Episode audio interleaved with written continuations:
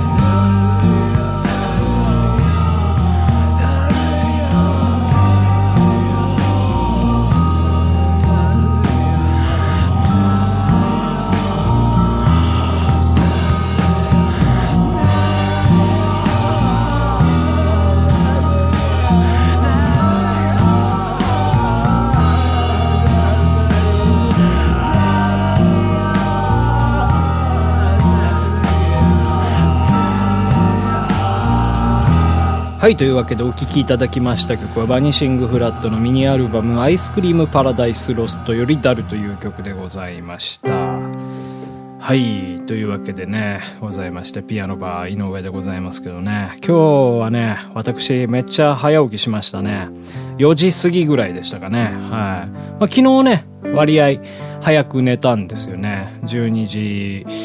前ぐらいでしたかね。うん。で、あれなんですよね。なんか久しぶりにね、なんかお酒も飲んでなかったのに、こう、まぶたが落ちてくるぐらい眠くてですね。はい。なんでしょうね。そんな疲れも溜まってるような感じしなかったんですけど、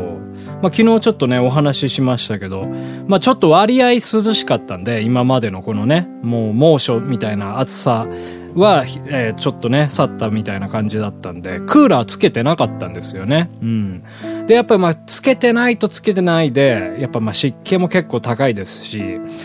ちょっと辛くてね、まあ後半、まあクーラーをつけて過ごしておったんですけどね。ですからまあ前半のやっぱりそういうクーラーつけてない疲れみたいなものがね、蓄積してたのかなと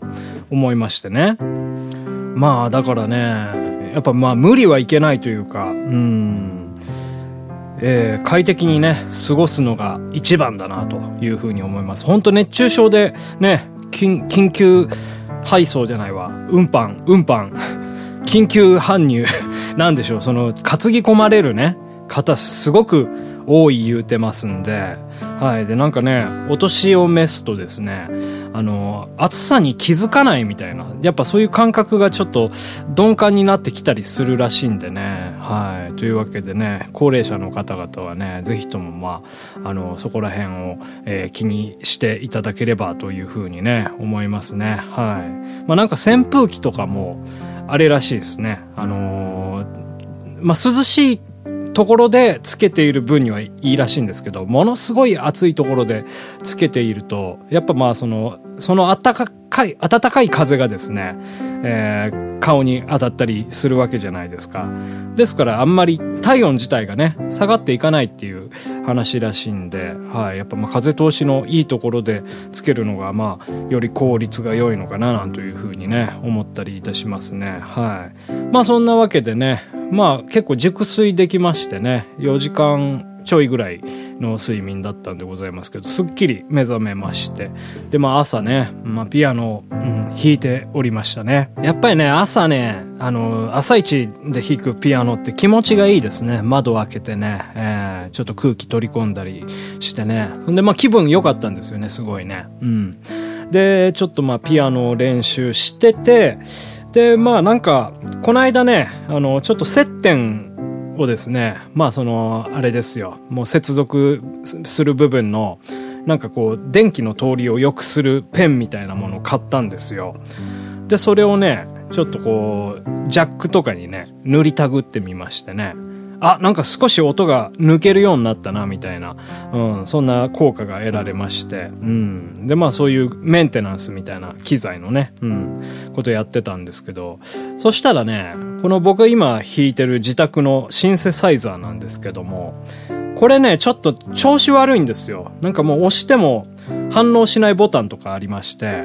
なんかその、接点をね、復活したことでね、ちょっとこう調子乗りましてね、あの、ちょっとこれも修理してみるかと。うん、まだ朝早いですし、時間ありますから、まあ夏休みの工作的なね、えー、そんな感じをちょっと思い出して、まあ、シンセサイザーをですね、ネジを取ってですね、ちょっと中開けてみたんですね。はい。もうなんかさっぱりわかりませんでしたね。はい。なんか一応同じ機種で、あのー、分解してみたみたいな人のブログがあったんで、そちらの方とかちょっと参照してみたんですけど、うん、なかなか、これはもうちょっとこの先行くともう後戻りできないんじゃないだろうかということで、で、まあ1時間ぐらいかけてですね、その蓋を開けて、またちょっと見なかったことにしようということで、閉じたんですけどね。はい。まあ時間の無駄っちゃ無駄だったんですけど、まあね、それやってみて、ダメだということが分かったので、まあそれはそれでね、得るものがありましたかね。あとね、まあだいぶその開けた時に埃溜まってましたんで、まあその埃をちょっと、えー、掃除機で吸ったりとか、あとなぜかこの 鍵盤の下に爪楊枝が一本入っておりましてね、はい、もうなんかだから、微妙にね、うん、隙間とかがあるんですよ。ですからまあそういうパーツがちょろちょろっとパーツというかまあ爪楊枝ですけど、えー、入っていっちゃったのかななんていうふうにね、思ったりしましてね。はい。まあまあまあまあ。で、そんでね、カバー元通り直して、これで音鳴らなかったらやべえなとかって思ったんですけどね、なんとかまあその音鳴るようになりましたんで、何も変化はなかったんで、よかったんですけどね、やっぱまあこういう機材のね、蓋を開けるとかね、もう自己責任でやらないとね、えらいことになりますからね。ですからまあ、ある程度覚悟の上でね、はい、やった方がいいと思います。まあ本当はやらない方がいいんですけどね、業者任すとかね、修理出すとかそういう風にした方がいいと思いますけどもね、はい。えー、っと、そんでね、まあちょっとピアノ、その後も今日の曲撮ろうと思って練習してたんですよね。ちょっと最近ね、いろいろ撮りたい曲が何曲かありまして、で、まあ今日は自宅でレコーディングをしておりますので、あんまり声が張れないので、その、ちょっと撮ろうと思ってた曲はね、声張る曲だったんで、まあまたの機会に明日とかにしようかなとかっていう風に思ってたんですよ。で、今日ね、何の曲撮ろうかなとかって思って、そのピアノをちょっと弾きながらね、うん。で、明日撮る曲とかもちょっと若干練習しつつやってったら、なんか急に曲を思い出しましてね、あ、こういう曲あったな。って思って、ちょっと弾いてたんですよね。で、そんで、そんなに、まあ、あの、声張らなくてもいいかな、みたいな感じの曲だったんですよ。女性の、女性シンガーの曲で、まあ女性シンガーの曲って声高いじゃないですか。うん、もう元々出ないんで、だからオクターブ下げてね、歌おうかななんていう風に思ってるわけでございます。割り切ってね、家で撮るときは。えー、そんでまあちょっと練習してたんですけど、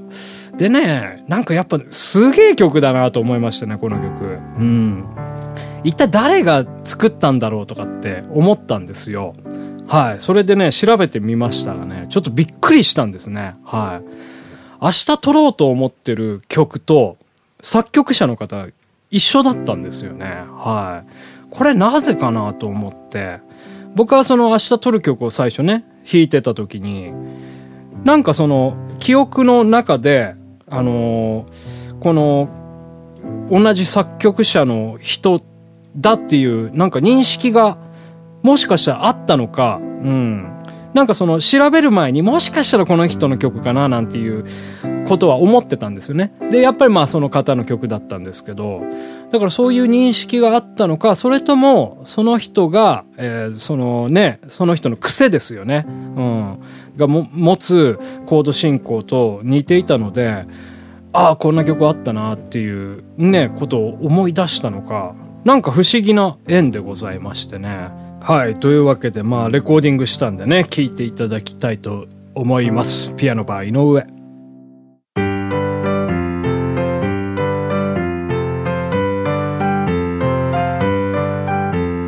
緑の中を走り抜けた細かなポルシェ一人旅なの私気ままにハンドル切るの交差点では隣の車が見なくすったと怒鳴っているから私もついつい大声になる。馬鹿にしないでよ。そっちのせいよ。ちょっと待って。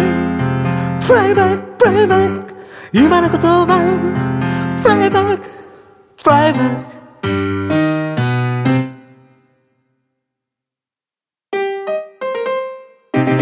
勝手にしやがれ。出て行くんだろう。これはゆうべのあなたのセリフ強がりばかり言ってたけれど本当はとても寂しかりやよぼや一体何を教わってきたの？私やっぱり私やっぱり帰るわね。あなたのもとへ。プレイバックプレイバックあなたのもとへ。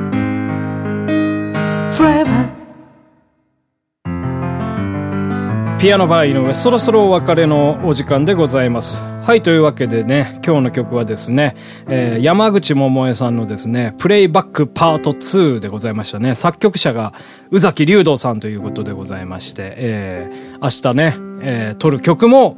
宇崎竜道さんの曲になる予定なんですが、はい。まあ、まだね、なんとも言えません。もう急に最近お休みしちゃうこととかありますんで、はい。まあ、なんとも言えないんですけどね、えー、明日も、えー、宇崎竜道さんの曲をね、お届けしたいと思います。で、まあ、なんかさっきね、話したこの運命みたいなものをね、うん、感じるってことでちょっと思い出したんですけどね、あの、ジョジョの奇妙な冒険という漫画の作者のですね、荒木博彦先生がですね、なんかちょっと似てたようなことを前書かれてたんですよね。なんか CD を6枚ぐらい買って、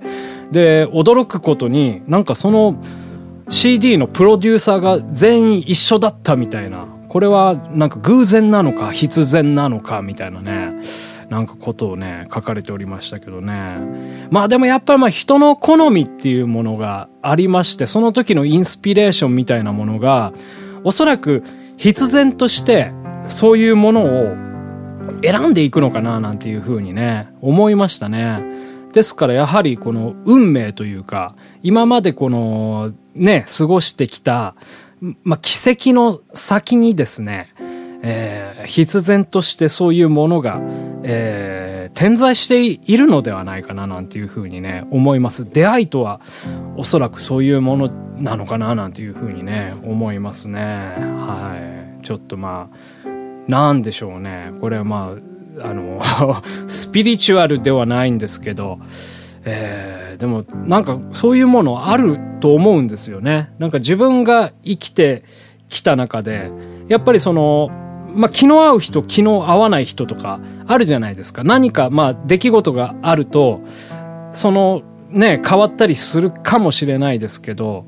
でもやっぱり自分が、あのー、なんか無意識で好むものとか、うん、向かいたい道とかっていうものがね、きっとあると思うんですね。はい。というわけで、まあ、そういうものをね、うん、まあ考えて、えー、これから先を、えー、進んでいくっていうのもね、まあ、いいのかもしれませんね。はい。あ、というわけで、ちょっと長くなりましたんで、ここら辺でおいとましたいと思います。ピアノバー井上でした。さようなら。